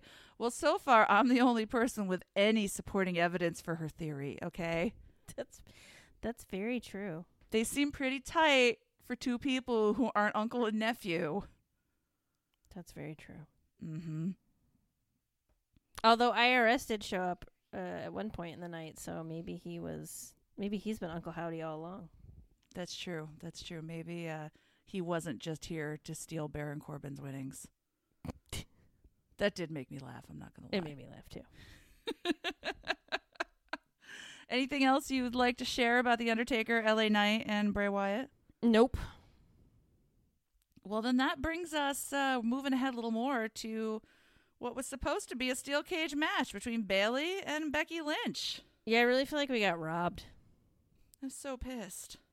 Like, I, I think what like Damage Control and Bayley did was like a fun, very heely thing to do. Absolutely. But like, yeah, they've been hyping up steel cage match for like weeks, and then it's like, JK, LOL, bye. Like, I don't want to hear about this is the first women's cage match on Raw in 19 years, and then you don't actually have it. It was bullshit. Horse shit, my friends. Yeah. It was Scarlett's horse shit. It was like I had to, we had to spend like 20 minutes on Bayley's entrance. We had a picture in picture and everything. Like, it was intense. Yeah. And then, although I did appreciate that during that time, Kevin Patrick had to sell Nikki Bella Gets Married as if it were a steel cage match. I know. That was so weird. Deeply, deeply. uh, Nikki, please get married. Okay? Get married and end our torment. Yeah. Not Wish you the it. best. So, this was a big disappointment for me, and I was really mad. Yeah, I was disappointed as well. I don't really know what they're playing at with this. Less disappointing. we got a little DX reunion. Dad. Dad's here. Dad's friends are here. I was also listening to their music, and I love the idea of like DX's parents telling them what to do and what to wear. Like, Shawn, you are not leaving the house in assless chaps. Go put some pants on under those. It was really funny. Like just thinking about even when DX came out, whatever, not 30 years ago, they came out like later than it's like 25 years ago. Yeah. It's like even then you guys were whole ass adults whose parents weren't telling you what to do. You were in your like 20s at that point. You were like men. You were adult men. yeah. There was a dude in the crowd. They cut to him, and he was just like gazing at them all with such love. And I was like, man, that's it. That is the feeling I am always chasing with wrestling. That feeling of Yep. like, this is what I came here for. This is exactly what I wanted. So precious. Yeah. I used to feel like that every time um Dean Ambrose would come out Yeah. Yeah. or Edge. Those are shield feelings. Those are edge feelings for sure. Did you notice that uh, Road Dog seemed to drop a little tea? No. or maybe a little I don't want to call it tea, but a little snark when he said uh the more things change, the more they stay the same. Now certainly that could have been in the general spirit of the 30th anniversary show, but also with Vince's return and the fact that a while ago Vince fired him before dad brought him back. Oh, maybe. Felt like it might have been a little edge. It did there, feel like a know. side comment, like a kind of off the cuff thing that he wasn't supposed to say, but I didn't really put any thought into it. Well, you know, as our lead DX analyst. I, uh, Yes. I expect these hard hitting facts from you, so I'm glad that you are on the case. Thank you. And it was nice to see Kurt there too. Like he always wanted to be in DX. Now he's living his dream. I know it felt it had very little, bro- very, very large little brother energy. It did. It absolutely did. And you know, everything was nice. People were having a good time. And then Imperium had to come out because Gunther hates dick jokes. He hates fun. He doesn't want anyone to be happy. He doesn't. He likes law and order, and those things weren't happening. and order. And we got maybe like one of my favorite moments of the night where like Imperium is challenging them. Dad steps up and like everybody's being real tough. He's like, I'm retired, dude. Yeah. I was like, I love you. You're so funny. Kind of an a hole, but you're real funny. I I did enjoy that. Like I was waiting for this to be very cringy, and it wasn't. But like, I'm retired. I'm too old. I have shin splints, and just no, just no. absolutely not.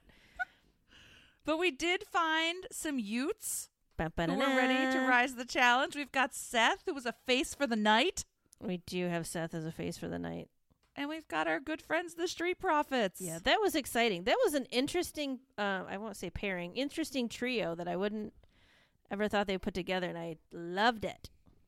And I know how much you dislike the six man tag, so I thought it was really appropriate that we had Teddy Long to announce it, the king of the six man tag. So I laughed so hard at this because I predicted it was going to be Teddy Long because I they were like we got to have someone announce this or whatever and I was like it's going to be Teddy Long and Teddy Long comes out and then I was like he's going to make it a six man tag because you made the comment weeks ago about everything Teddy Long did was a six man tag and I just like LOL'd all the way.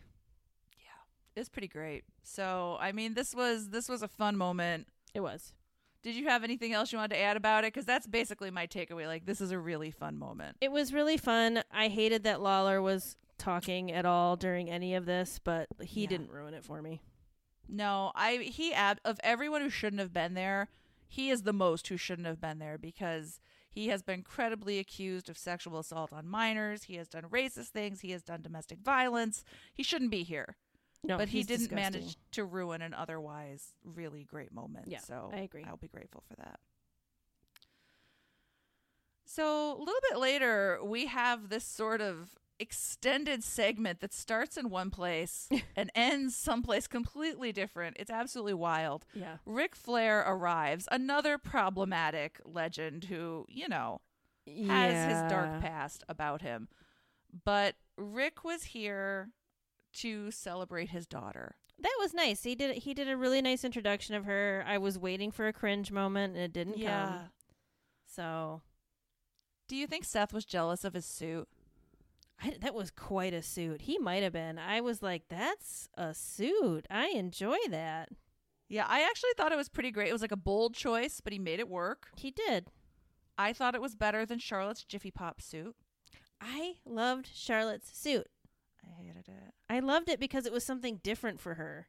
It's very different. I will give her that. It was a bold choice. I also really like silver. So fair. I feel like silver must be in this season because Bianca had it on last week. So true. It's true. Maybe silver is the color of the moment. it's possible. So we've got Charlotte having her little celebration, and Bianca is like, not so fast. mm-hmm. Not so fast. You may be the queen, but I am the empress, and that's just the way it's going to be. But, you know, before they could really come to any conclusion here, Sonya Deville was like, no, there's not enough people in this segment. It's Sonya time. And Sonya delivered the third cringe moment of the night for me when she decided to use the word powwow. Yep. And I was like, no. Sonya, we don't do that. We don't say that. Stop it. Do better. Yep. But, you know, she got her comeuppance. Oh, she did. She really did.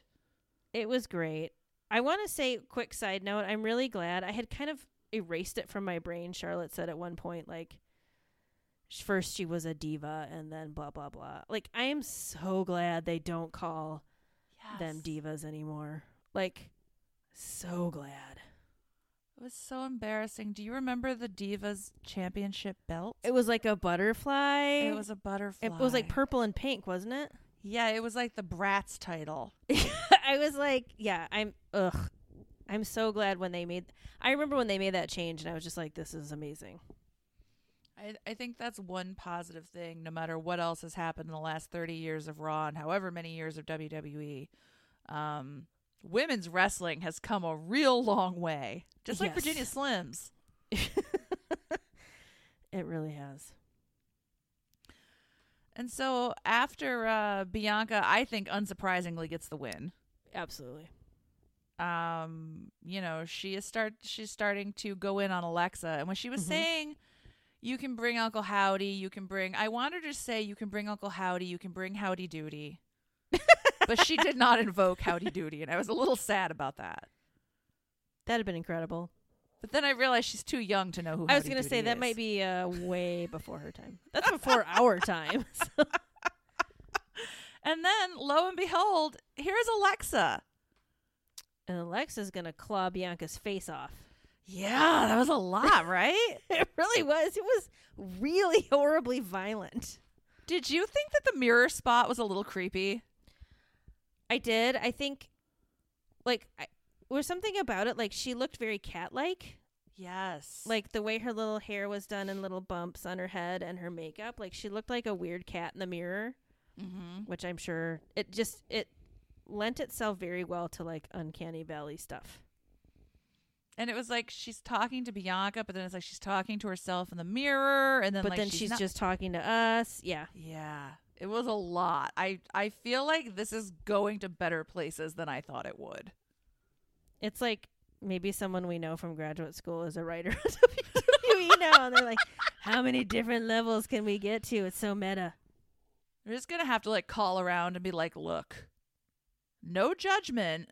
If you have taken a lucrative job in Stamford, Connecticut, you need to say so right now. I have so many ideas that I know you want to hear. Mm-hmm.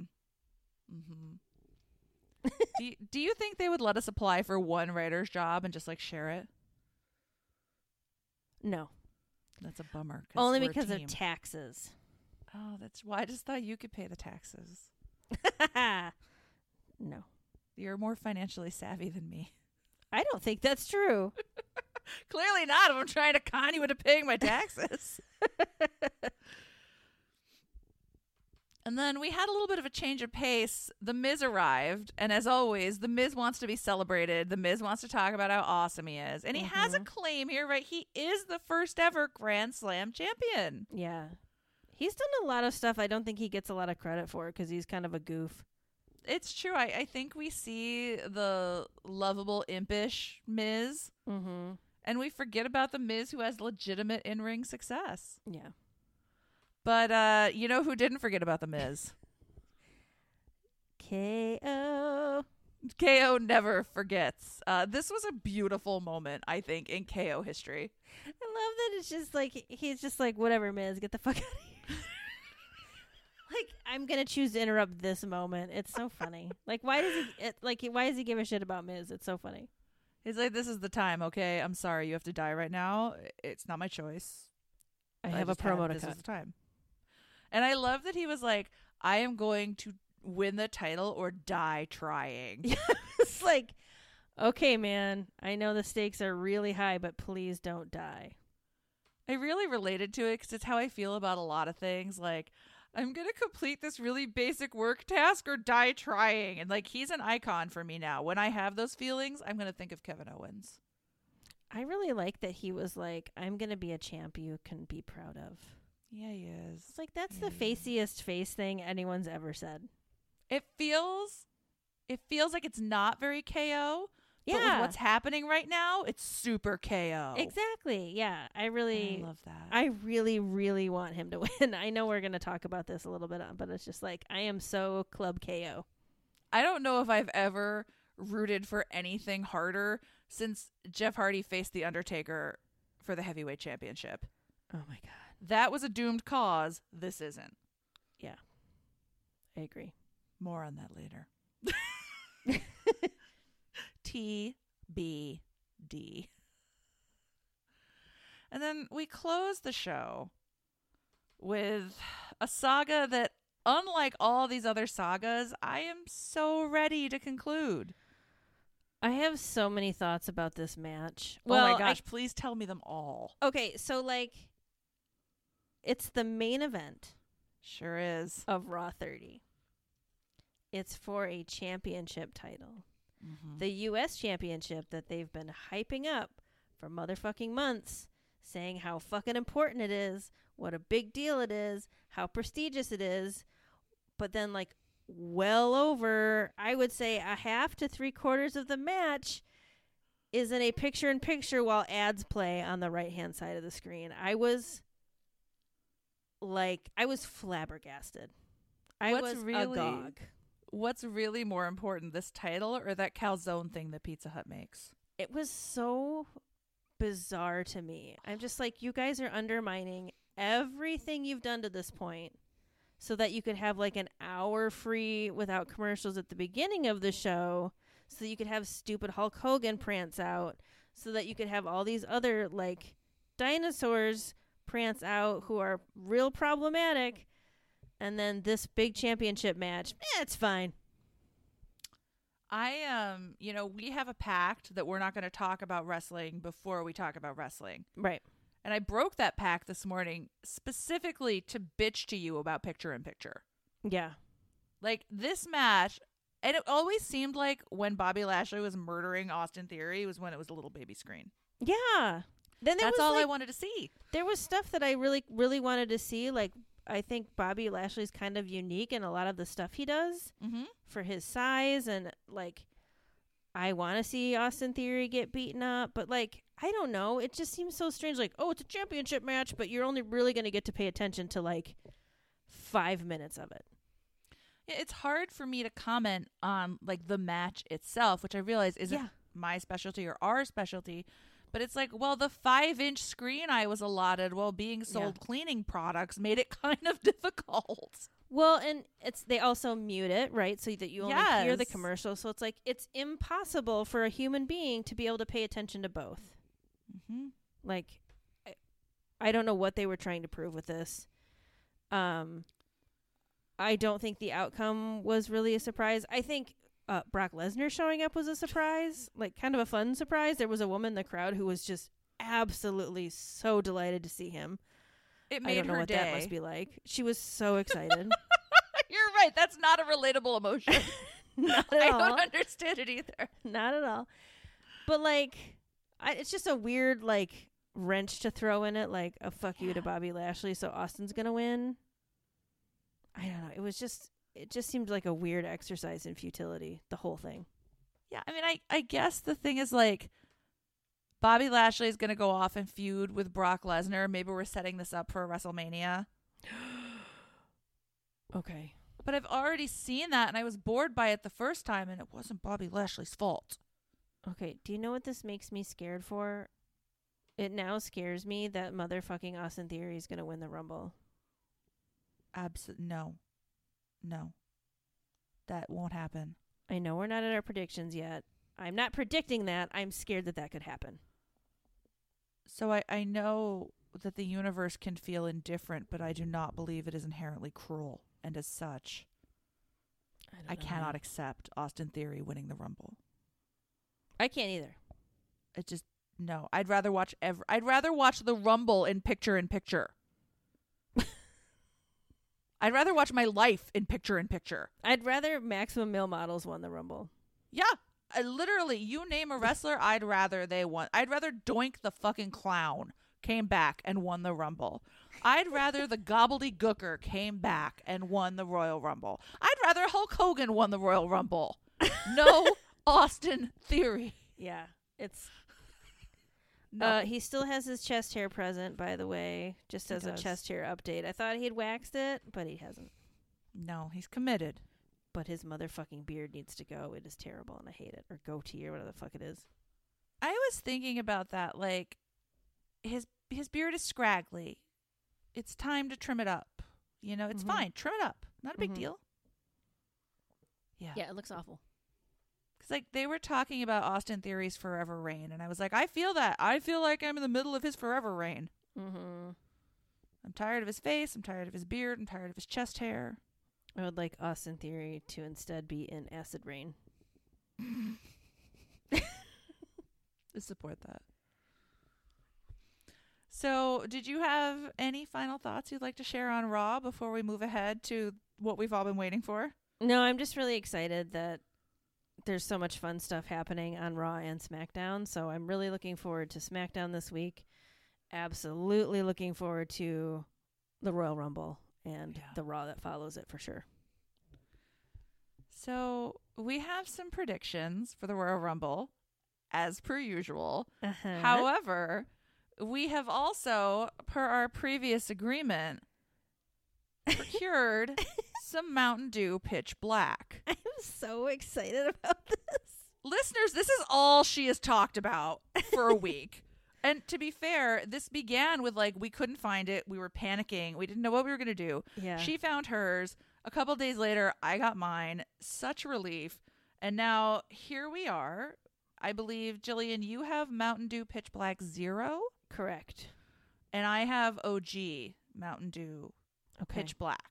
And we're going to try it right now. Um, the bottle says that it is Mountain Dew Pitch Black with a blast. What the hell does this say? My eyes are terrible. Uh, A blast, blast dark, dark citrus, citrus punch. punch Yeah. flavor with other natural flavors. Now, I didn't know Mhm. that dark citrus punch was a natural flavor, but here we are. Well, there's a lot about the world we don't know. Where are the dark citrus punch trees? Where do they grow? so I'm going to crack mine. Okay, I'm gonna. Mine's a can, so it's gonna be. I'm gonna get the full effect here. Here we go. Um, I really hope I like this because I had to buy 12 pack. It smells like the worst Oh. candle. Okay, this is what I thought it might be. It smells kind of like they took like Hi-C fruit punch yeah, and like carbonated it. It's a really worrying color. Oh, one thing I wanted to what mention is like I th- I saw an ad. It was a WWE TikTok with LA Knight talking about how Mountain Dew had brought back Pitch Black. So apparently that might be why we hadn't been able to find it so easily because it's kind of like they didn't they had it a long time ago or something and then ha- haven't had it and now it's back for this. I don't know. Okay. Well, I guess uh, pitch black. Let me talk to you. You ready? I'm ready. One, Let's two, three. Okay.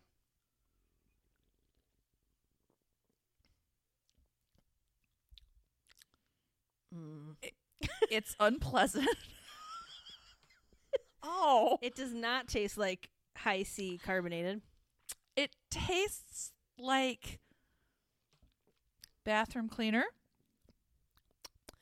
Ooh, like you know that um that that weird air freshener that your grandmother had in her bathroom. It was like a cone shape and it had gel inside and you'd open it up.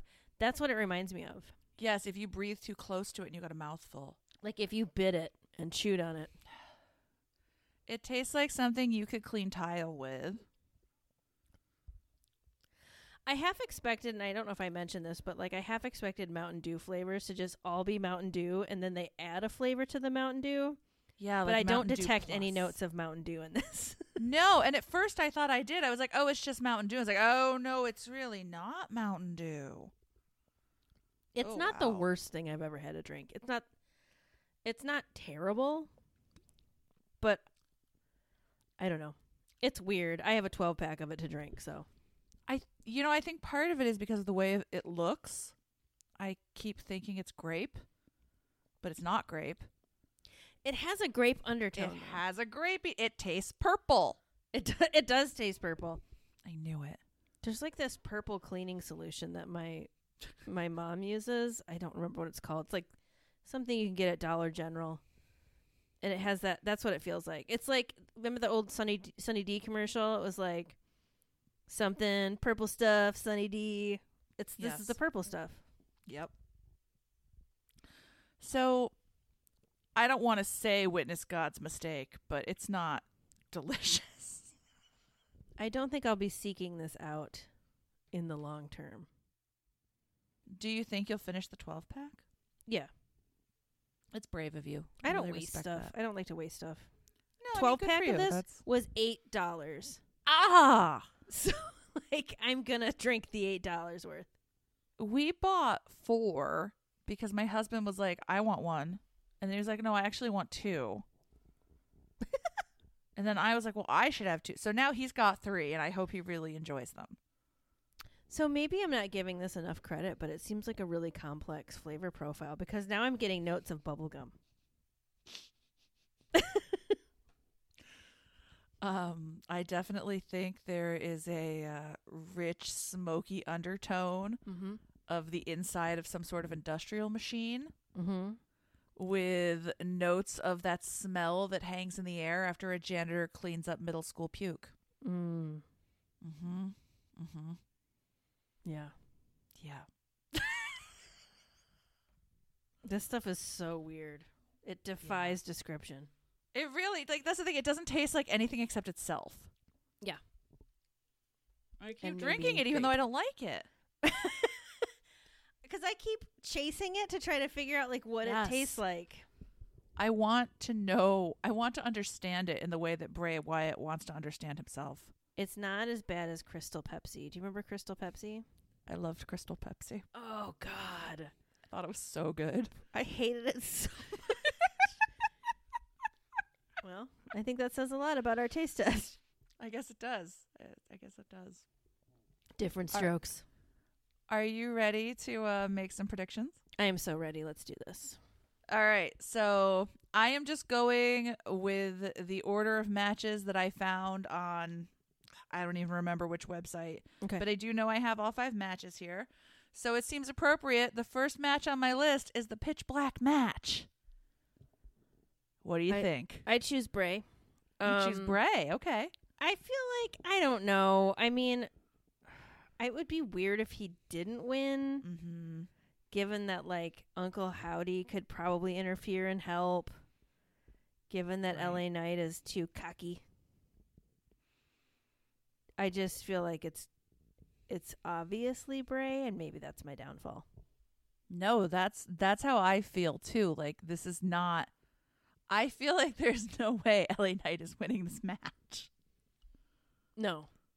I would be shocked. Well, cuz he also doesn't I think he's supposed to be a face. I don't know, but he hasn't resorted to any like shenanigans. So, I don't. I don't think he's the face in this situation. I think Bray is our face, and I. I guess it's like so much his environment, right? Like it's a Yeah. wacky match with a wacky soda themed stipulation. Ah. I think they should both have to pound like a two liter of pitch black and Oh, then God. fight. So their tummies are weird. They gotta pee. They're feeling kind of gassy. That's the challenge. I just got another undertone of like grapefruit cuz it's kind of a Mm. dry soda. That's that's the dark citrus, It has a dryness to it like like um squirt has or something like that. like a nice Chardonnay, Yeah. like a Kendall Jackson. It, it pairs nicely with salmon. Oh, and you can use it as a marinade. Pour it over your pork roast and put it in the slow cooker. and then put everything in the garbage because that's where you belong to. so, following our pitch black match, next up on my list is the Raw Women's Championship uh, Bianca Belair versus Alexa Bliss. So I I chose Bianca because I I cannot imagine Alexa winning, but like obviously she can win. I just feel like this isn't the time for Bianca to lose the title. That is how I feel too. I feel like Bianca is going to WrestleMania with this title. Yeah.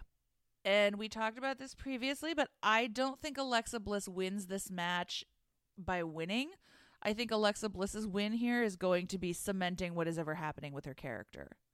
Yeah, because I think whatever's happening is too new for her to suddenly be like, "I'm now the champion." Exactly. Exactly. Yeah. We're So, so far, we're on the same page. So in sync. So up next, we have the women's Royal Rumble match. Um, we don't have all the detail. I mean, we won't have all the details about either match. There's always surprises in a Royal Rumble match. But the women who we do know will be competing are Liv Morgan, Raquel Rodriguez, Rhea Ripley, Candice LeRae, Shayna Baszler, Zelina Vega, and Emma, And 23 canes. as always. Um, so I have. It's hard to choose this one just because like there's so many we don't know who's going to be in it. Um, my choice Mhm. might shift, I guess, depending on the night. Like once I see who's out, but um, I know Becky hasn't declared for it and she might be injured, but I I kind of picked her just because she's finally back and like they want to give her some momentum. But yeah. my current like dream pick would be Rhea Ripley.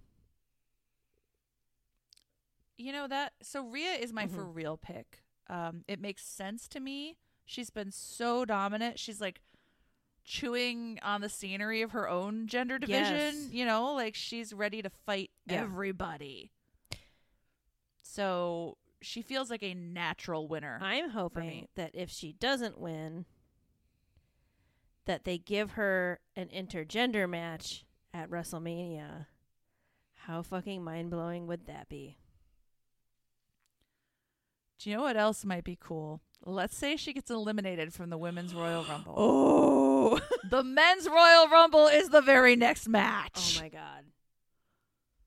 Now, I do not see Rhea Ripley winning the men's Royal Rumble, much to my disappointment. Okay, okay, okay. She could tear it up. Gets into the men's Royal Rumble and eliminates Austin Theory. Oh my gosh. And that's how we know she That is an would the instrument of ultimate God. dream come true. I would love that so much. Yeah, that'd be pretty great. Is Dom in the Rumble? She accidentally eliminates Dom.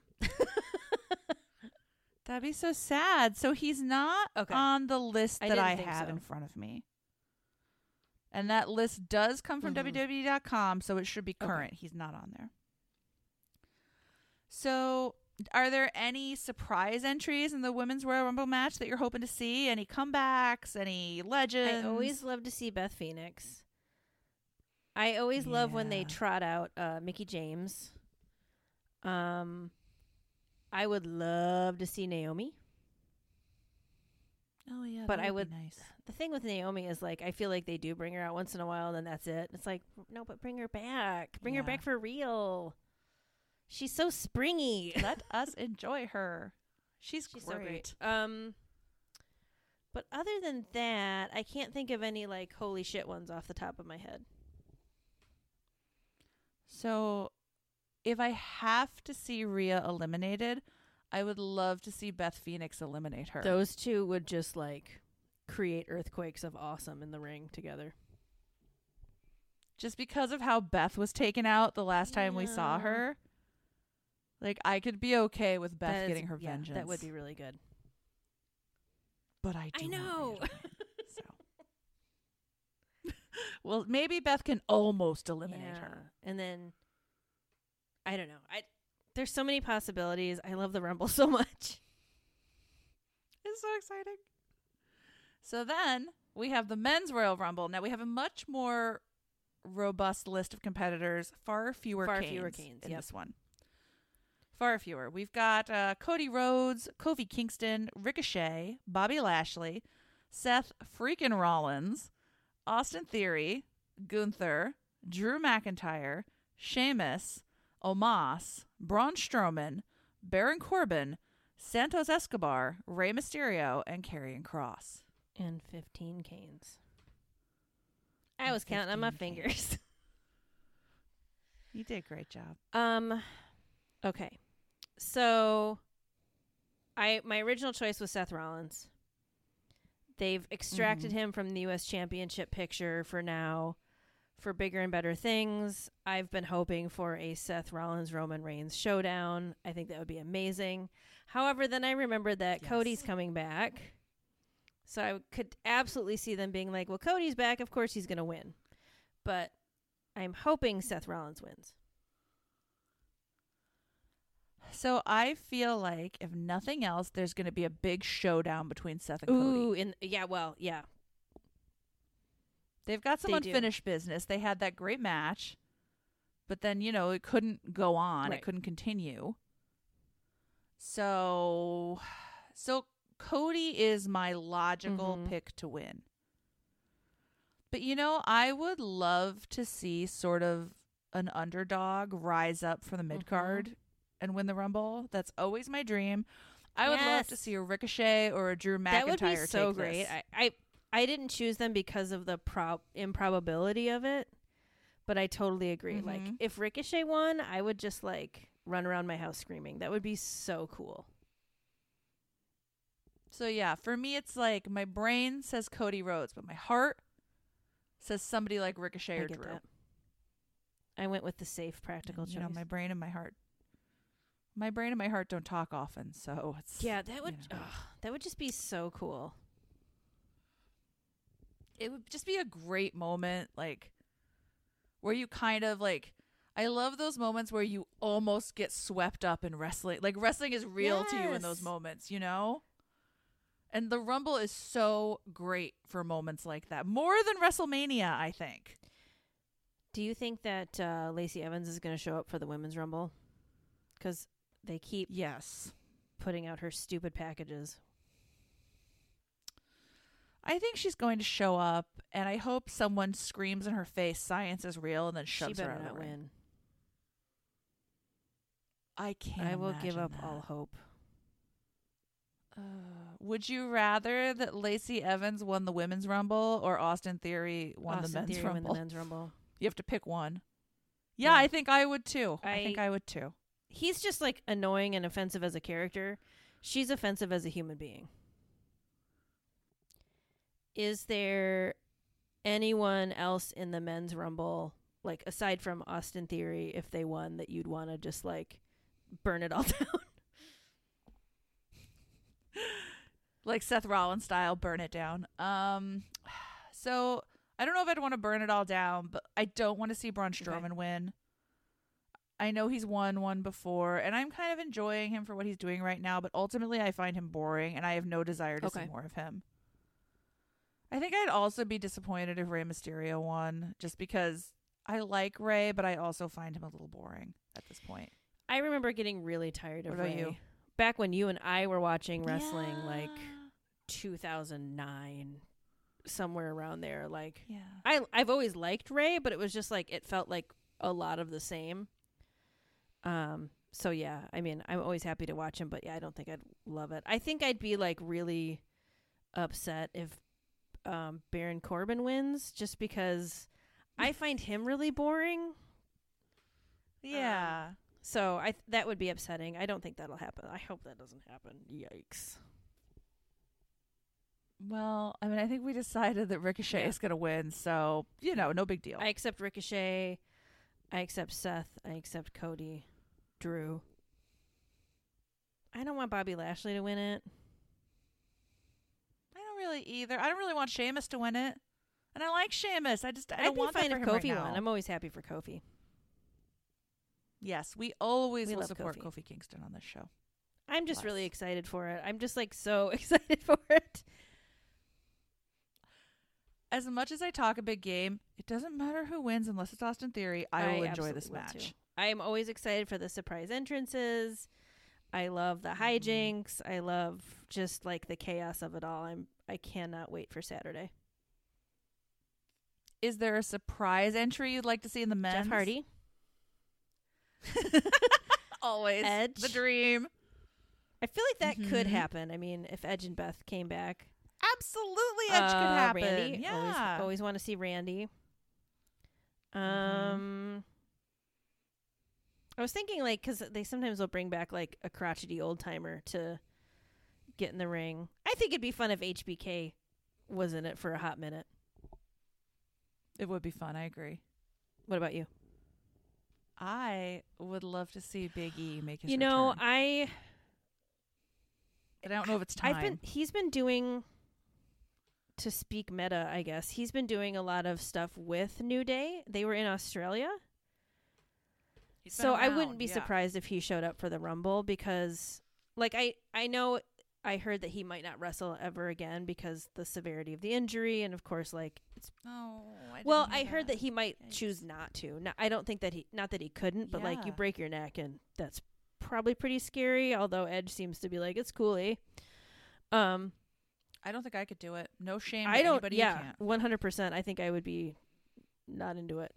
But like, I feel like the Rumble is kind of a safe space to come back because like, I feel like people don't do too many insane things where like Big E might be put in a really dangerous position again. And I guess I would also be happy if Big E ran in to assist one of his buddies.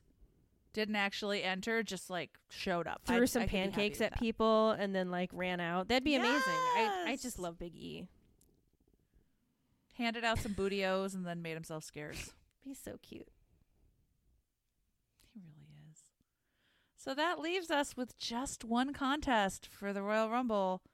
Of course, the undisputed WWE Universal Championship match between Roman Reigns and our guy, KO. I had a side question really quickly that I meant to ask earlier. Do you mind if I ask now? Yeah. So I know that like so Roman has both belts, right? He has the Raw and the SmackDown Championship belt. Did they ever have it be where um like I feel like the match that's happening between these two if KO wins, he wins both belts, right? Do they ever break that up where it's like, "Oh, Roman, you have the SmackDown and the Raw belt, but tonight you're just defending the SmackDown Championship." I bet you we're going to see stuff like that coming because the Usos are now defending SmackDown belts on SmackDown, Okay. Raw belts Okay. on Raw. So I bet you we are coming Okay. to a time where we're going to see. Because I don't remember that, that, from before, and I think that would be kind of interesting. Because it seems kind of like, oh, you've won both these belts, now they just like can never be broken up. Like it just seems weird. Um, No, I choose agree. KO to win. With all my heart, I yes, also choose I am KO willing it with all of the energy I have in the universe. hmm I am making a vision board. I am manifesting my ass I am not going to try to predict how KO wins.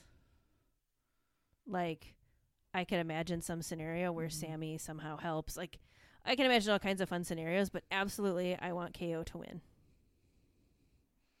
I predict he's going to win in the library with a lead pipe. Oh, Okay, I was thinking the conservatory, but all Mhm. right. I'm just like so excited for this match. Yes, I'm so much more psyched than I think I would be under like yes, with anyone I'm, else. I'm really feeling like I'm really feeling wrestling the past few weeks, and I'm really excited for the pay per view. And I hope that nothing bad happens, and that I'm horribly disappointed. I would be sad. Yeah, I feel very oozy right now, and I want to keep Mhm. feeling oozy. So, Mhm. Dad, in Mhm. my letter this week, I will be explaining that Ooh. feeling to you and what you can do to help me keep it. Yeah. Detailed it's not by taking Omas. No. Um, OMAS can lead to headache, sinus congestion, bone loss, and deafness. Your literal femurs fall out of your Wholesale bone loss. Yes. So yeah, I I feel like these I feel like every match is just a banger for the pay per view, which is great because I think for a long time Mhm. that wasn't always the case. But like they've done a really good job No. recently over the last pay per views of really like stacking the card in a spectacular way. Yep, I agree. This is a really beautiful example of banger after banger after banger. There better be some video packages and weird commercials because I'm gonna need time Absolutely. Mm-hmm. And to make snacks. And oh, this one's in the evening. I was th- there's another one. I feel like the next pay per view they're having in England or something. Money in the Bank's Money in in the England. Bank. Okay, I was because that one's going to be on at noon. I'm sure. What if Austin Theory wins Money in the Bank again, and we have to start this long national nightmare all over? There's two options there, right? Like there's so many chances for him to still be around, Yeah. and I don't like any of them. Here's an option. I can just stop watching no, wrestling. but like, it's fun again. it, you know what? He can't drive me away. He doesn't have that kind of power over me. As long as dad doesn't give the reins over to Vince, I feel like Austin might not get that big of a push. Let's say a little prayer to whoever's listening, Yeah, seriously.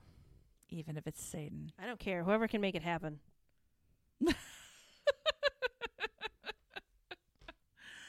Um, so those I think are our predictions. Anything else that you want to sneak in before we adjourn? Before this, the greatest pay per view experience no, of all I'm time. just I'm ready for it to be Saturday.